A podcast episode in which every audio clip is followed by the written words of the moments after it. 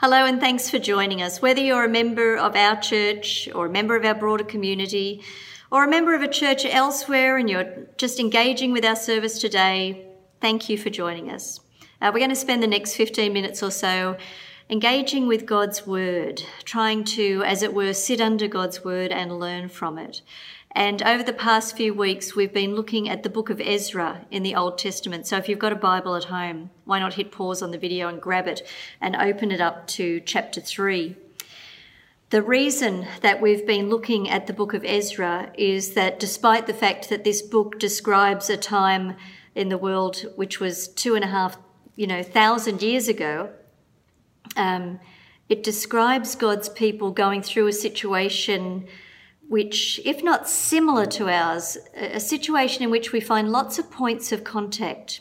Just to put it in context, uh, the book of Ezra and Nehemiah and the book of Esther were all written around the return of God's people out of exile.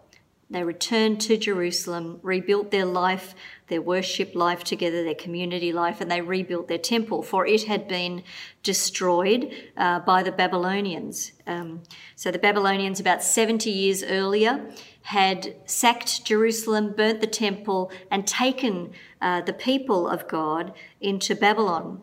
Uh, in that time, the Babylonians had themselves been overthrown by the Persians. And the book of Ezra starts when the king of Persia, King Cyrus, um, his spirit, it says, is stirred by God to actually allow God's people to return to their city of Jerusalem, to rebuild their life there.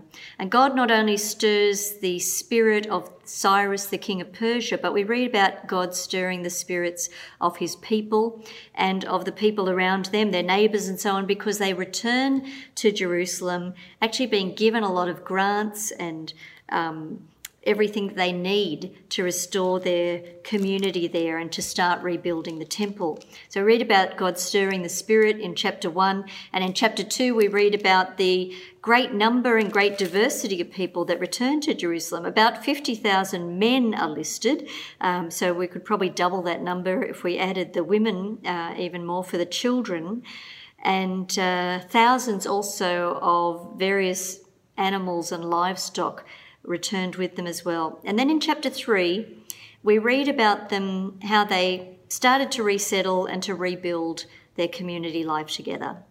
So as we prepare with great hope to return to our in person Sunday services together and to be able to restore some of the programs that we run through our churches, let's have a look at um, what they prioritized as they restarted their community life together and their worship life together as God's people, way back in those days under the leadership of Ezra and Nehemiah.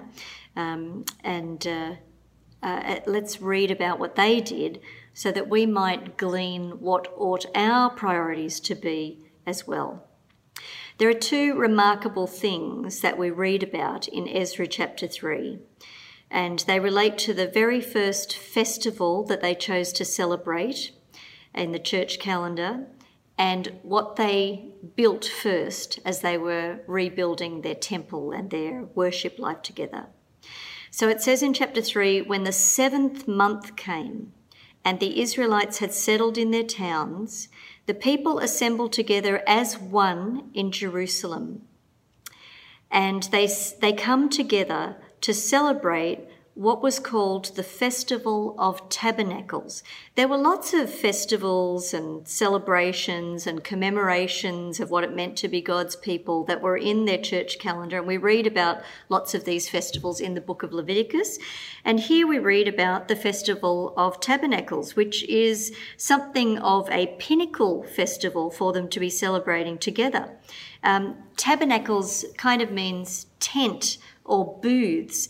And the Festival of Tabernacles was a memorial and joyful festival when God's people would look back at how God preserved and delivered them when they had been wandering in the wilderness. Um, so that's why it's called the Feast of Tabernacles or tents or booths, because literally the, God's people would gather branches and you know sticks, and they would create makeshift um, cabins, booths, tents, if you like, and they'd actually celebrate in them. They, I think they lived in them for seven days as a kind of very kinesthetic, um, tangible way of remembering the time when they were in the wilderness before God led them into um, the promised land. Um, they weren't remembering the hardships that they endured, they were remembering God's preservation and sustaining of them. Now, no doubt, under the leadership of Ezra, when they celebrated this Feast of Tabernacles, they weren't only looking back to the time in the wilderness before God's people entered the, the promised land of Canaan. They were looking back to the 70 years of exile that they had just been in, and they were celebrating with thanksgiving to God for preserving them during that time. So that's the first remarkable thing in Ezra chapter 3 that they choose to celebrate the festival feast of tabernacles. And it is described in scripture as a joyful feast of thanksgiving, a joyful celebratory feast, celebrating how God had preserved them, given them, if you like, a second chance. And that was truly what the people under Israel, uh, under Ezra, were feeling as they were returning uh, from their exile um, from from the Babylonians and then the Persians. So it was a great, joyful second chance, um, celebrating the preservation of God. The second remarkable thing that we read about in Ezra chapter 3 is the building. So they start to rebuild the temple.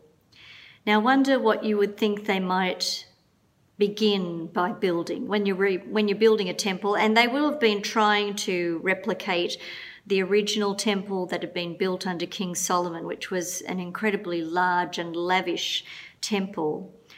It's remarkable that the first thing that they rebuild is the altar.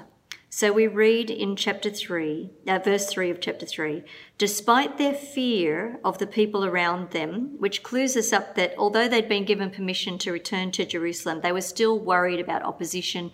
They were worried about being attacked uh, by the people around them. But nevertheless, they built the altar on its foundation. They built the altar they built the altar on its foundation, and they sacrificed burnt offerings on it to the Lord, morning and evening. So, this is the first part of the temple building that they construct, the altar, and they would have been trying to replicate as much as they were able to the altar um, that was built for sacrifices in Solomon's temple, which was, as I read uh, the history books, it was 30 square feet and it was uh, 15 feet high. So, a very large altar on which and in which um, the priests would offer sacrificed animals and burn them up as a um, sacrifice uh, to atone for sin. Uh, to us, this can seem quite creepy, but I, and I want to say it just at the start that the sacrifice of an animal, the burning up of an animal, I don't think would have felt any less tragic then in those Old Testament days than it does to us today.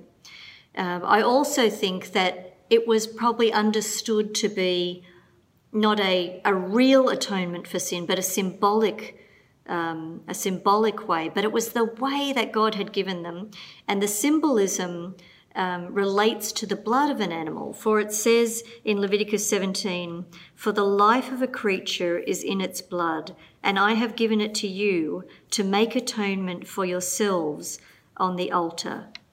So God's people understood their guilt, their sin, to be so serious um, that there was no way no easy way back to God. They weren't good enough to be reconciled to God um, without, uh, without the sacrifice, a blood sacrifice. And God had given them this means of sacrificing an animal. So those offerings were made um, in order to be reconciled to God, uh, to deal with their guilt, to deal with their sin, to make atonement for sin. Uh, offerings were also made as thanksgiving. So at harvest time, um, the farmers would take some of the first fruits and the first parts of the harvest and precious as they were, they would offer them to God. Um, so much did they value their relationship with God and wanting to be in fellowship with God, wanting to be in harmony with God, at peace with God. So they'd offer offerings for sin, but also thanksgiving offerings, um, offerings of fellowship, offerings of obedience. So it is remarkable, I think, that the very first thing they rebuild is the altar. Um, not the whole foundations of the temple. This is this is effectively like if you're building a house, they've kitted out the kitchen area before they've laid the foundation for the whole house and put up all the external, you know, framework for the walls. It it's unusual what they've done. And so it begs the question like why was it so important to them? And it was so important to them that because the first thing they wanted to do as they came back together was to be right with God, to be in fellowship with their God, um, to give thanks to their God. That's why the altar came first. Well, as a priest today in the year 2020, I'm so glad that we no longer have those practices, um, and that that's not it's not part of my job description uh, to burn animals on an altar. Nevertheless, there is a place for us to come to restore our relationship to God. There is a place for us to come to deal with our ever present sin, our ongoing sin.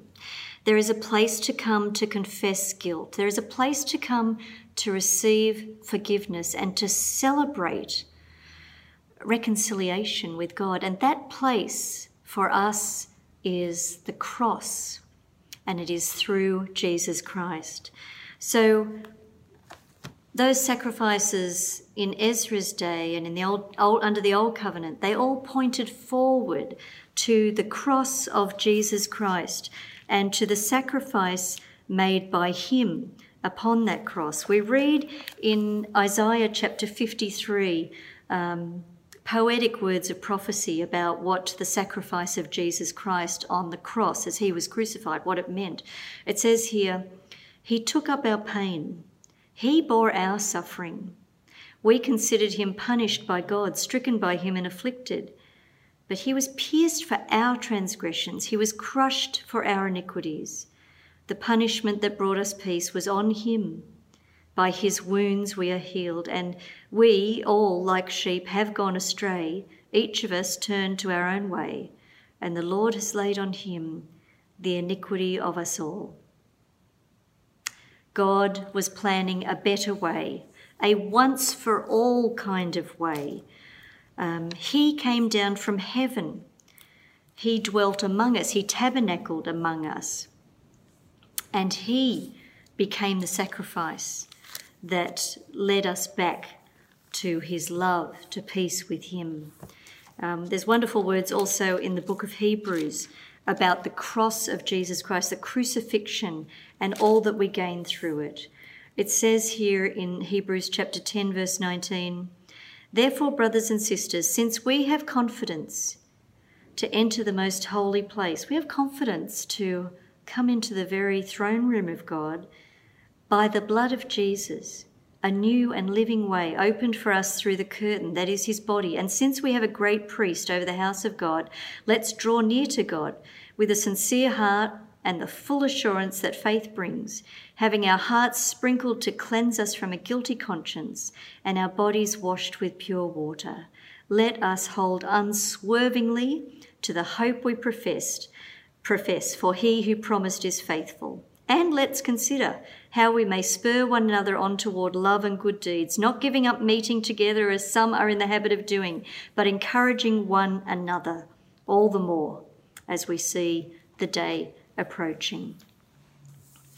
Well, there are so many points of connection between what we're going through um, as we've been in exile during the COVID 19 shutdown um, and as we prepare to come back to meeting face to face in our churches, so many points of connection. Um, a great desire to give thanks to God for His preservation. Uh, you know, COVID 19 has not won. Uh, the closure of our church buildings has not spelt the end for the church. Um, God has preserved His people. We have a second chance. Let's give thanks to God as a priority as we come back together. And let's also prioritize the cross. I have a beautiful cross behind me. I'll just see if I can show you it. Let's prioritize the cross and the Lord Jesus Christ, by whom we enjoy this wonderful peace with God, the peace that passes all understanding, by whom we are forgiven, by whom we can draw near to God. So as we come back together, just as the Israelites, you know, would have experienced um, a different kind of worship. You know, they would have had to adapt in different ways. There would have been a new normal for them. Um, but nevertheless, we can still thank God. We can still focus on the cross. You know, when I think when we come back together, it may be that our services feel, you know, they're just not the same. Uh, we can't shake hands. Well, we, we're going to have to do communion differently. We'll probably do morning tea differently. Um, we probably won't have a greeting of the peace, or we'll adapt that. You know, there's this new normal. But as a colleague in London said recently, um, it will be a new normal that is built on old truths. It's a new normal that is built on the truth of the cross of Jesus Christ and the way we come through Him to peace with God.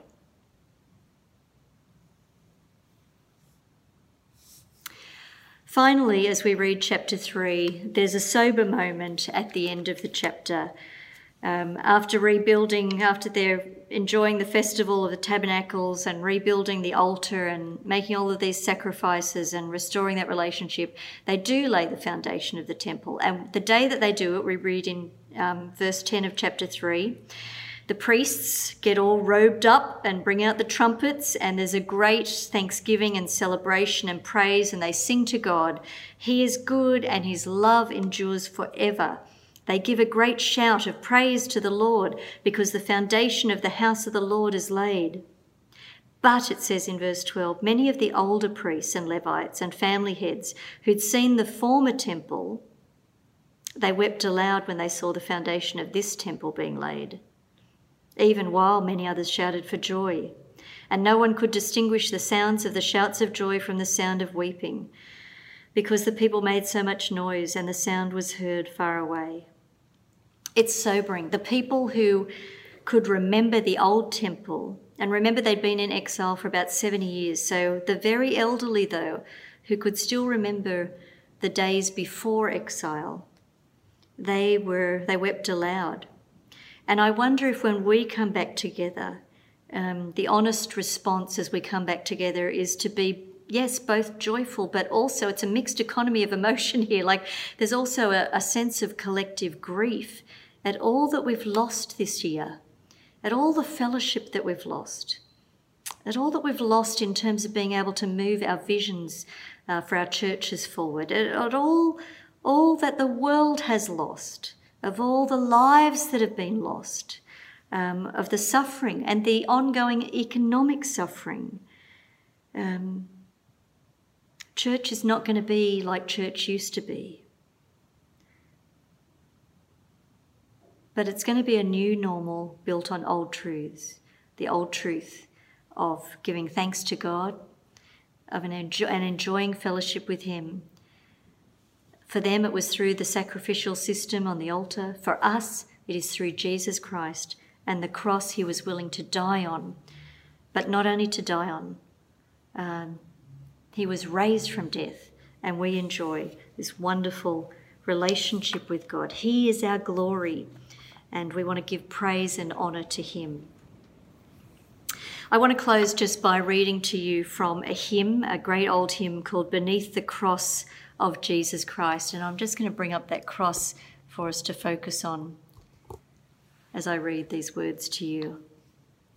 Beneath the cross of Jesus, I fain would take my stand, the shadow of a mighty rock within a weary land, a home within a wilderness, a rest upon the way from the burning of the noontide heat and the burden of the day.